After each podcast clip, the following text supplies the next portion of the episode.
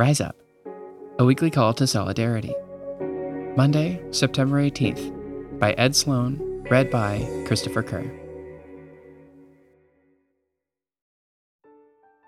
As I reflect on Sirach's counsel and Jesus' parable concerning forgiveness, I am mindful that my reflection appears a week after September 11, a day of mourning and lament for those in the United States as we remember the terrorist attacks that occurred on this day in 2001.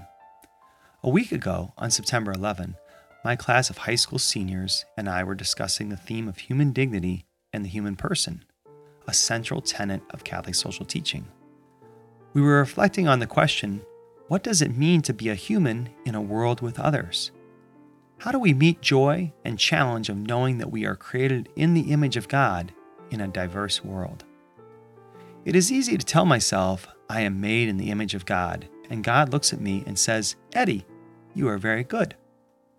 I can smile knowing this goodness is God's gift to me prior to anything I do, and nothing that I do can take it away.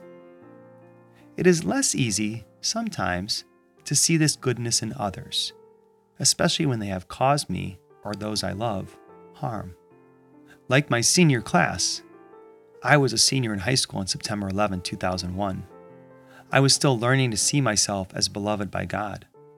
I worked at a record store at the mall, and I remember being troubled by the onslaught of patriotic CDs and xenophobic merchandise that quickly appeared on our shelves as well as similar rhetoric that dominated the news cycle. As our nation rushed to war, my heart longed for understanding. Jesus points us toward forgiveness as another way of wielding power. Forgiveness does not exclude justice. Rather, forgiveness is the companion of justice and informs our search for justice. Forgiveness allows love to shape the content of justice.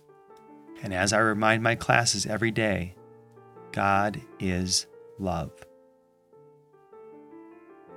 Do you perceive the image of God in yourself? What do you do when you may struggle to perceive it in others?